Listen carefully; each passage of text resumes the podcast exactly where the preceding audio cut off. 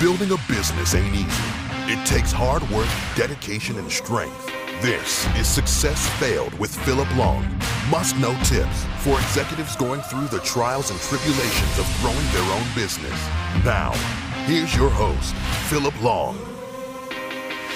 Hello, and welcome to Success Failed with Philip Long. I am Philip Long, and I am very happy today to have Deanne Servo with Prodisee Pantry on as a guest.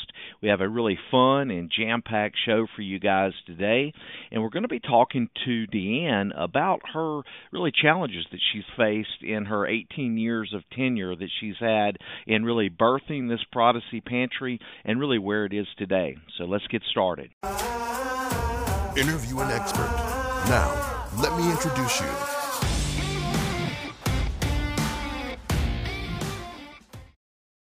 All right. Well, hello, everybody, and I'd like to welcome you to Success Failed.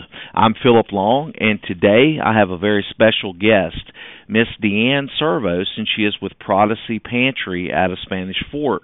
And we've got a really a jam-packed show, and we're going to uh, really talk about her ministry and really the challenges that she has had uh, throughout the ministry. So, without further ado, I'd like to introduce Miss uh, Deanne Servos. Hello, and welcome to the show. Thank you for having me. Yeah, I really appreciate uh you know you you being on. Uh you know I I met with you I don't know it's been maybe a month back. Our team uh got involved and we you know we had uh take a bite out of hunger with BIS and we had some other of our clients actually join in and and you know give food and money and uh I was really I'll I'll tell you what I I'd known about the ministry but I didn't know about the ministry and that's why I wanted to have you on. So tell me a little bit about about you Deanne. Uh, you know, how did you get started in in this uh area? Well, actually, um, you know, I I believe that food is love. And so it's a simple concept. Um everybody loves to eat and food gathers people together. And in 2003, um, three women sat down at my kitchen table and we talked about the need to feed people in our community. We realized that you can go one street from every neighborhood and find people who are struggling. And so that's how Prodisee Pantry was born over lunch at a table to me and we decided we wanted to make sure that families were fed. So it's been um 16 years and we're still feeding on a much larger scale now. Absolutely. And the 16 years, you know, I read a lot about about things about really passion and energy and things. And you know a lot of times people especially as it relates to you know ecumenical or or good deeds good service a lot of times you know they know it's the right thing but they don't have a passion for it. And it ends in really a lot of frustration and burnout. And ultimately you know the mission never gets seen through. So you've been doing this 16 years. Um you know tell me about that. Tell me uh what's that look like? How how do you you know what motivates you along the way? Well you know it's one of those personal realizations that food is important. You have to have it. It's a human need. But what comes after that is most critical. At Prodisee Pantry we set ourselves up to not feed only the physical need but the emotional and the spiritual need as well. And so myself and all the volunteers at Prodisee Pantry we receive just as many blessings as the families that we help. It's been um, a long haul. There's been ups and downs, and it's not always easy. Um, there's lots of God moments that keep us going. Um, you know, one of the probably the most difficult times was during the recession. We had um, ridden through Katrina, and that was difficult. And we did a lot of good things in the community and across the entire Gulf Coast. And then the recession hit us, and um, it's Christmas time, and it brings back the most vivid memory of sitting on the shelf in our tiny little room at the time where we were working out of, and all that was there were pineapple and black-eyed peas. And wow. we'd had a huge distribution, and I curled up on those shelves that used to hold tires, and I started praying. And the phone started ringing, and I was like, I'm not answering that. We really can't help anyone else, and I'm just going to sit here and talk to God but the phone kept ringing, and it must have been five minutes. So I finally got up and answered the phone. And it was a local news station asking how we had fared with such a busy holiday season with the recession. And I told the reporter that we only had pineapple and black eyed peas and that we were concerned about how we would open in January and that I had been praying when the phone was ringing. And that was God calling, really. Um the community stepped up and the next morning when I went by, there was food piled up outside our doors and all day long people brought food so that we could open in January. So wow, that, that is really great. sealed the deal that we knew that we're really not in charge of Prodisee Pantry. God is, and so we're not going to fail because as long as we are doing and following our mission, it re-energizes us. And um it's just it's a it's a it's hard to explain to people how a business works when you believe the God's in control. Yeah, and ultimately, you know, whether we you know, in my way of thinking, whether we believe that or or not believe that. I mean, it's life's much better when we do believe that, but ultimately He is in control, and that's where you know I like to resort back to even whenever the challenges come. So that's one challenge that you face. Give me another challenge. I know that you guys were, uh, you know, you, you had another location and you moved. Just you know, give me a couple of the the things where you know you know, looking at, you know, I really believe that we fail our way to success, and that people that are okay with failure and they're they're willing to learn and grow from that failure, that they're you know they're going to be successful. You just got to keep keep swinging. Tell me some other times when when you've faced challenges and how God has has really carried you through those. Well, um, I think our yeah, that was a very big challenge um, because the oil spill on top of the recession really um, hurt so many businesses, including churches. And the church that was giving us space in their facility put their shopping center up for sale. And um, we found out in March of 2011 that our program would basically be homeless.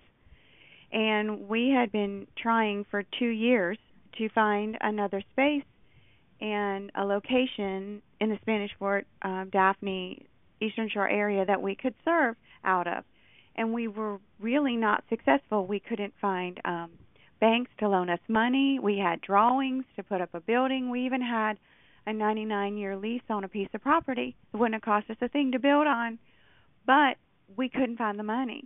And of course, Yeah. during recessions and all those things, and we had really outgrown our location. We were, it was a lot more work than it needed to be. I love efficiency and effectiveness, and we were not being efficient and effective.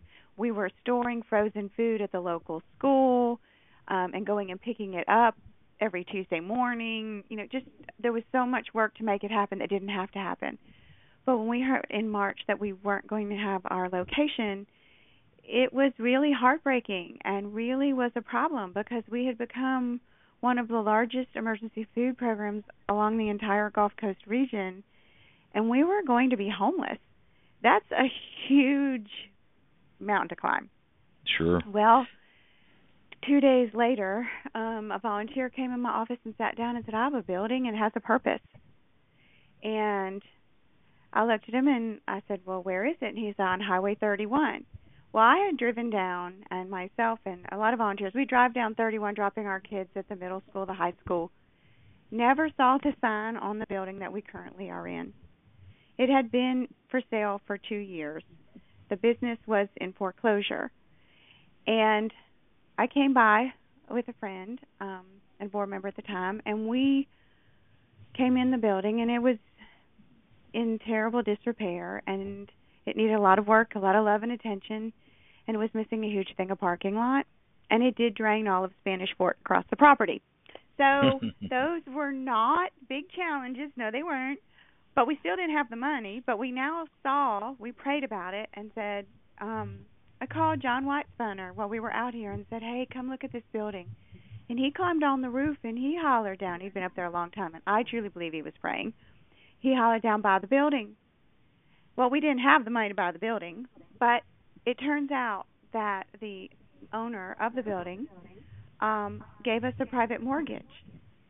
And so the day that we went to sign the mortgage, a grantor dropped a check by for $15,000, which was a sign to us that we were doing the right thing.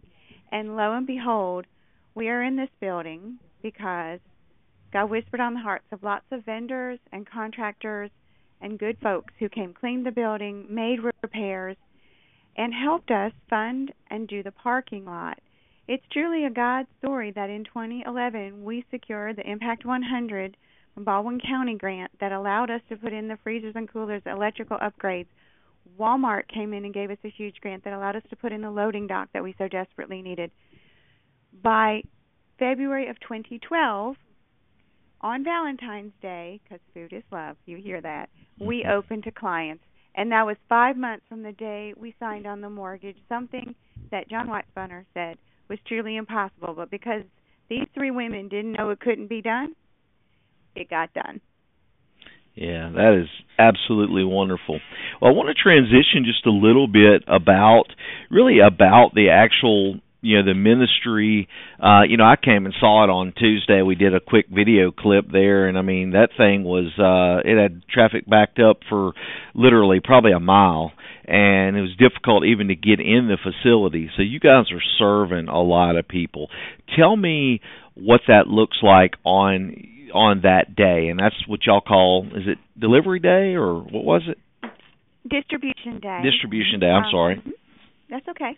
We um typically serve throughout the year about 300 families uh, a week, which is about 1,200 different families in a month. During the holidays, of course, that ramps up because we coordinate with all of the local nonprofits and churches to make sure families are fed for the holidays. But those are they we face challenges with that as well. We um, bring in six to ten kinds of produce, which is typically a ton of each kind of fresh produce, which in itself is food handling and making sure that we have enough and that it arrives on time and all of those things are scheduled. We have volunteers come all week long at different times to get things ready for a Tuesday distribution. So every week we start over on Wednesday morning and we literally move about 600 tons of groceries into Baldwin County annually. Wow Of that, 120 tons of fresh produce. Um, there are tons of frozen meats, milks, cheeses, all of those things. So we run like a mini Walmart. yeah oh very If you wanna impressive look at that. facility Um, but it's all done on the labor of volunteers, and so that in itself is such a blessing because the community understands that our neighbors in need don't have to be hungry if we can all work together. And so we bring together about 35 to 4,000 different volunteers throughout the year. Each one lends their hands or their hearts in some way to make Prodisee Pantry happen. What's really neat about that is is that that equates to 1.1 million dollars worth of service. So Mm. a program like Prodisee Pantry doesn't exist if the community doesn't have the buy-in. And so I'm humbled to see volunteers show up week in, week out, and as groups come in and see little children, folks in their late 80s, all have a way of helping their neighbor. That's what keeps the energy going here at Prodisee Pantry. Got you. Let me ask you, as far as you know, when I was there, I saw a lot of other entities that um, were there. You know, and really, you talked about earlier. We spoke about how you know it's not really about food; it's just a means by which your ministry works. Really, you're in the ministry of loving and helping people. Uh, is the you know I think a bigger picture of really what's going on there. And tell me how you've connected with other. Um, entities in order to you know to really help these families Well, that's correct. We're so much more than a box of groceries here at Prodisee Pantry. We have dozens of on site supportive programs. That means that families can get everything from on site medical and dental screening thanks to Franklin Primary Health Centers. They can get vision screenings thanks to the Lions Club. They can get signed up for food stamps. They can get legal services through South Alabama Volunteer Lawyers and Legal Aid of Alabama. They can get help from the Drug Education Council. Um, the list is so long. They can get budget help from many banks. The point is, when someone is needing the most basic of things, food, and being recognized as a human being, there's something else going on that can be addressed. And so we have a team of about 50 volunteers that get to listen to and love on these families week in, week out. They walk them over to these services, and those that are not on site, we can refer hundreds of services, so that families can start that process. Baby steps forward. We understand that when someone's in a crisis mode or struggling with long term effects of poverty, that it's going to take many visits and a few steps forward and a few steps back. But eventually, we have success where we can get families to be self sufficient. Mm-hmm. And that is a big win for our community, not just for the families, because when everyone is doing better, our communities as a whole do better. There's always going to be those families that hit crisis mode. It's it's going to happen. What a blessing that a program like this is here and that other programs are working with us in tandem to help these families move forward. If we we're scattered and not working in tandem, then we're missing the opportunity to look at the whole picture of what's impacting a family. Yeah, and I like the uh the overall thought of you know you're you're basically bridging a gap for somebody, and you know we talked earlier uh, about uh, I think when we were when I was on site we talked about how a lot of these people are you know they got jobs. They're just uh, they you know something bad happened in their life and it it set them back, and, and the goal of the ministry is not to leave them where they are, but to actually bridge a gap and then to be able to you know basically get them over this hump is that accurate? That is accurate. It's taken a couple of years, but we are working diligently to partner up with folks and different food programs, different ministries, so that families don't have to go to four or five different places to get groceries, to get other services, because all that does is use up their time, use up their resources, and hold them in poverty. We just teach them how to shop for needs instead of address those needs. And so mm-hmm. bringing things in under one roof allows us to to really be efficient and effective. We can address needs that are emergent right then and there and then work with them. We provide them homework um, to the families that visit us so that they we can check in with them and say hey how is that going if that didn't work let's try something else so we get to know our families there are our neighbors that live right down the street they are the senior lady sitting in the pew next to you at church it is that young mom who has her kid at the playground. It's the underemployed folks who are working hard. They're salt of the earth, but they blew a tire on their way to the job and they had one month savings and maybe they needed to go get a tooth pulled and the rainy day funds are gone. Today's basic costs are much higher than they used to be. So we're all just a few paychecks away from possibly needing or one natural disaster away from possibly needing food and other mm-hmm. resources. Yeah. So we are a gap filler for families that, that just hit a hiccup. Sure. Let me ask you, um, kind of let's I want to transition a little bit about uh you know how do how can we get you know the audience to be able to plug in and help? You know what's it look like? What are the opportunities to help you guys? And I want to go all the way from from companies like you know like ours you know small to mid-sized companies um to individuals and you know people volunteering. And you know kind of tell me some some avenues or some opportunities to uh, support the the ministry well, since we are a community ministry run by the community, um, we run just like a business. So there are opportunities that any business has that they can help here at Prodisee Pantry. We love when groups of staff come and volunteer and help us with distribution, help us get ready for distributions, come help us with organizing and rolling out fundraisers. Uh, so businesses have a way of supporting, being a sponsor, supporting the events that we put out in the community, um, raising funds, collecting food, and of course, lending their hands, um, mm-hmm. lending their resources. Um, you know, we're very blessed that we have businesses that support everything from our IT to helping us when a forklift needs repaired. I mean, so businesses have a way of helping um, mm-hmm. as an entity themselves. Individuals can come anytime they want and lend their hands. We are here Monday through Thursday from 8 to 4 and Fridays from 8 to 12. And every day we have volunteer opportunities. We are staffed by volunteers. We have three core staff that handle the big things. And then we break down our volunteer opportunities to manageable bites for individuals and businesses. So if we lost our business and our individual volunteers, Prodisee Pantry doesn't exist. That's how important and critical it is that the community supports our efforts through Mhm. the physical labor, through um, intellectual labor in the sense of using it's not all physical, um, it's not all moving cans, and praying for us. That's huge at Prodisee Pantry because we believe in the power of prayer to get things done. Sure. Let me ask you on the um, if they wanted to uh, connect, what's the best way to reach out? And uh, you know, do they call? Do they send an email? Is there an app for that? You know, how do you? What's the best way to communicate with you to to uh, for groups to get plugged in?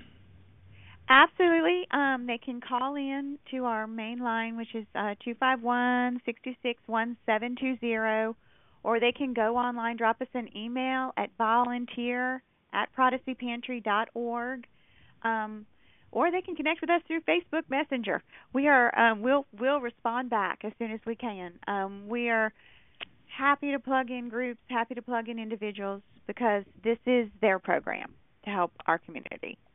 Yeah, it is great. We've had I had some of my employees go and actually um serve and we I actually we delivered some food over uh the other day and really is a great uh facility and you know I'm extremely impressed. I'll be, you know, completely transparent there. I am very impressed at what you've done and I think it is great for our community and it is uh you know it falls in line with you know my belief system as far as you know the power of prayer as well as the uh as um you know God provides and you know I'm just I want to thank you so much for being uh a guest today and uh we're going to of course send people your way. We're going to be doing things over the holidays to help you guys and I'm going to be encouraging. One last question while I think about it. You know, one thing that uh we talked about was, you know, we think of you as a as a food entity and you do provide food but the most efficient way really is through is through money through cash or or through you know checks and donations because of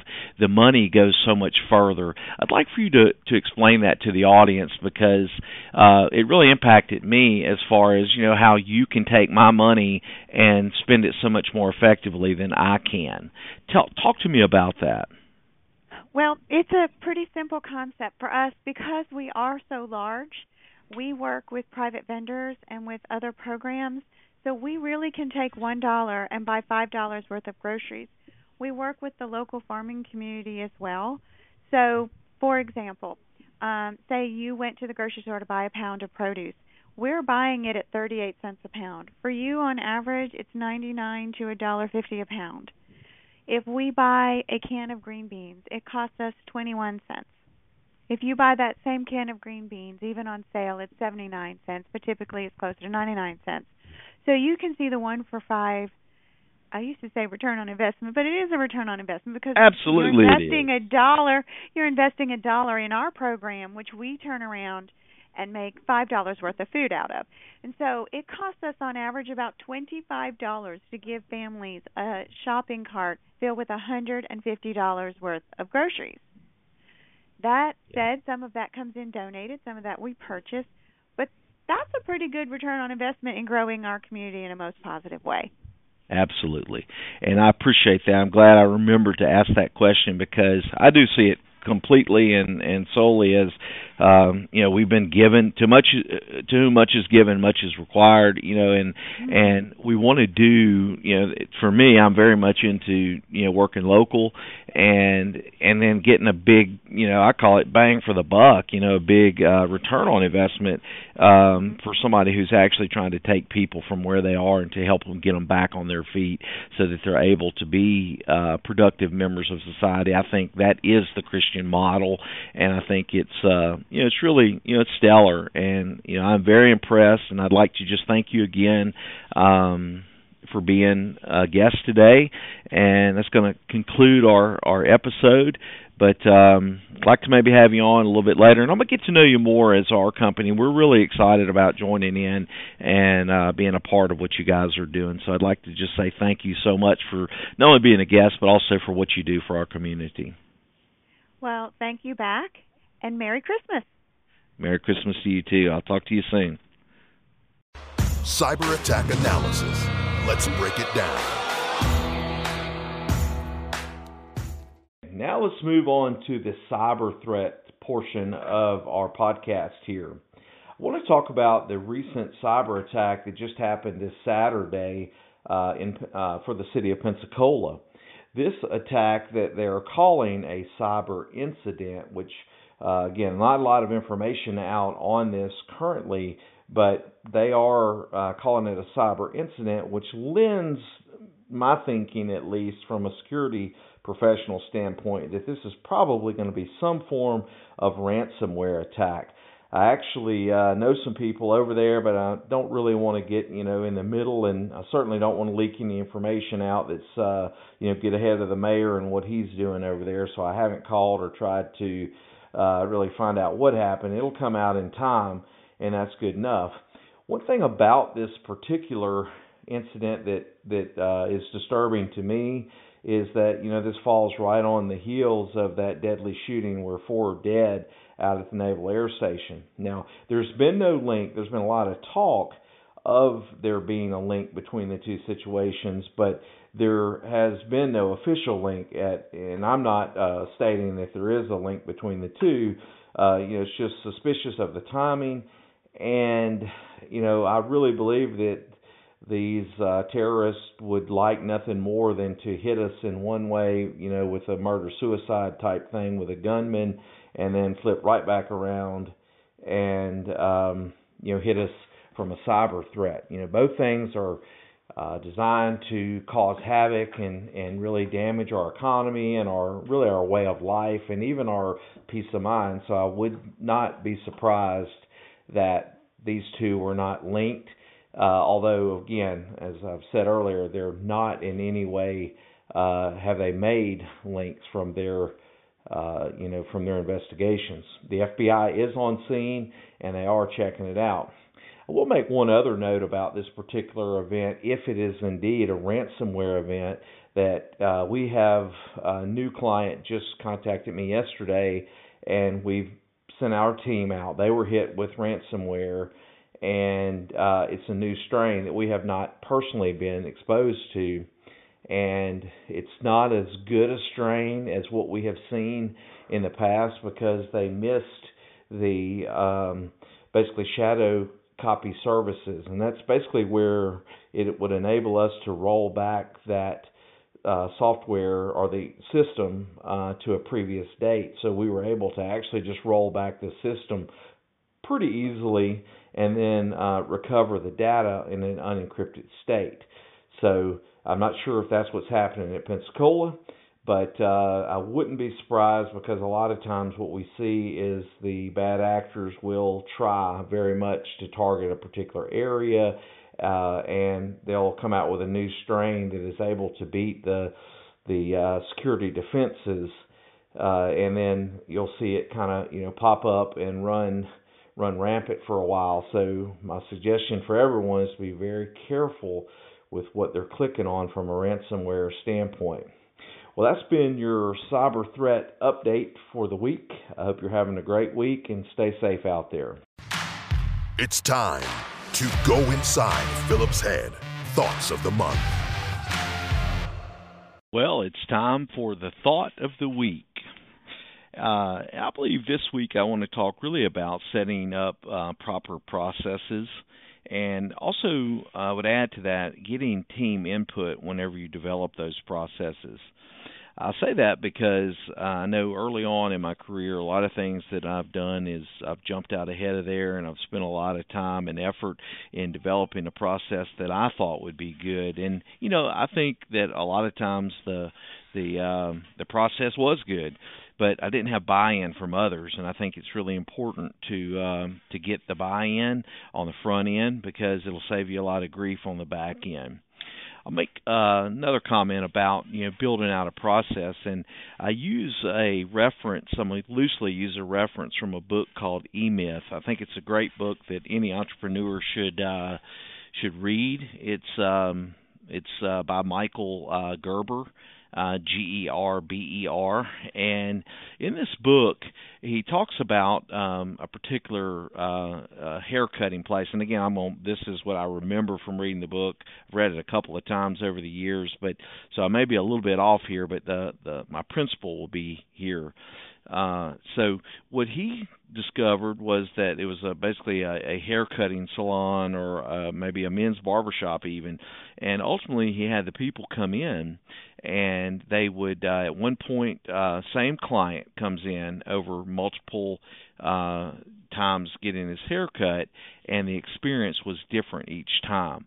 One time it was uh, the barber made big reference to the fact that you wanted to wash hair because uh, you know after a hair was you know washed, the you know the texture, the whatever, it would allow for such a, a much better uh, haircut next time uh came in it was like wine and cheese there and talking about just the overall experience of uh getting your hair cut and you know to be able to you know make that experience good and all those kind of things. Well you know in and of themselves both those things are really great things but the problem was is that each time that person came in there was a different experience. It was a different you know focus or a different reason why they did what they did. And it ultimately ended in the client not coming back because he just didn't have you know faith and trust. So really we want to be able to put in our uh, process in such a way that we're going to deliver that same level of service because there's such a level of expectation that is important in relationships. You know, the fear of the unknown is one of the biggest drivers. It causes a lot of angst and anxiety inside of people. Whereas if they know that they can come to you and they're going to get that same level of service, they know what to expect. And again, as long as any one of those processes that that barber had in place was a great, would have been a great experience but the problem was is that it changed so that it left a a question mark in the client's head. kind of touch on maybe building out a good process and what that might look like. I like, you know, framing things and uh, a lot of times I'll use questions in order to help me with the frame. Uh, I'll use an example in like a social media post, for instance. I'm working on that right now internally and you know what are the the elements of a social media post so i'll ask you know questions about you know what does a proper graphic look like what does a you know a hook or a we do type statement look like? What uh, audience do we want to serve with this particular ad? And then ultimately uh, you know, once those things are framed out, that process can be used over and over and over again, and it can actually be trained for others because, you know, a lot of times if we're going to be successful, we have to be able to scale. You know, I talked earlier uh, in my thought for I believe last week. I talked a lot about the theme for 2019 was delegate, elevate, and automate. Well, to do pro- proper delegation, you really have to have things put into a process that can be repeated. So this is a great application. I think it's something that oftentimes we don't take the extra minute to uh, to make it to where we're able to you know duplicate our efforts in a standardized way that can you know ultimately end in success because we're just too busy uh, John Wooden, uh, you know, the great basketball coach, said that if you don't have time to do it right the first time, when would you ever have time to do it right? And I think that is that speaks directly to the importance of building out that process and a few extra minutes in in developing that process again with your team is uh, important. One of the things that I would do is basically develop a basic process that I felt good with, and then I would ask questions of the team and then get their input so that uh, you know I kind of have a framework that we can work off of so that we can fast track getting the process built, and then possibly even give it to that team who's going to be uh, developing or doing those services and have them report back with a finished product on something that can be uh, used uh, and then trained, you know, as you scale the company. So that's my thought of the week. I hope it's been beneficial to you. Hope you guys have a very profitable and good week. Well, that's going to make it a wrap for today's episode of Success Fueled with Philip Long. I'd like to thank everyone for listening and also give special thanks to Deanne Servo for joining me today. Make sure that you subscribe to our podcast so you won't miss an episode. You can do that on iTunes, on Google, really anywhere you can find a podcast. Until next time, have a great week. Go out and make it happen. You've been listening to Success Fueled with Philip Long. Check out AskBIS.com, brought to you by BIS.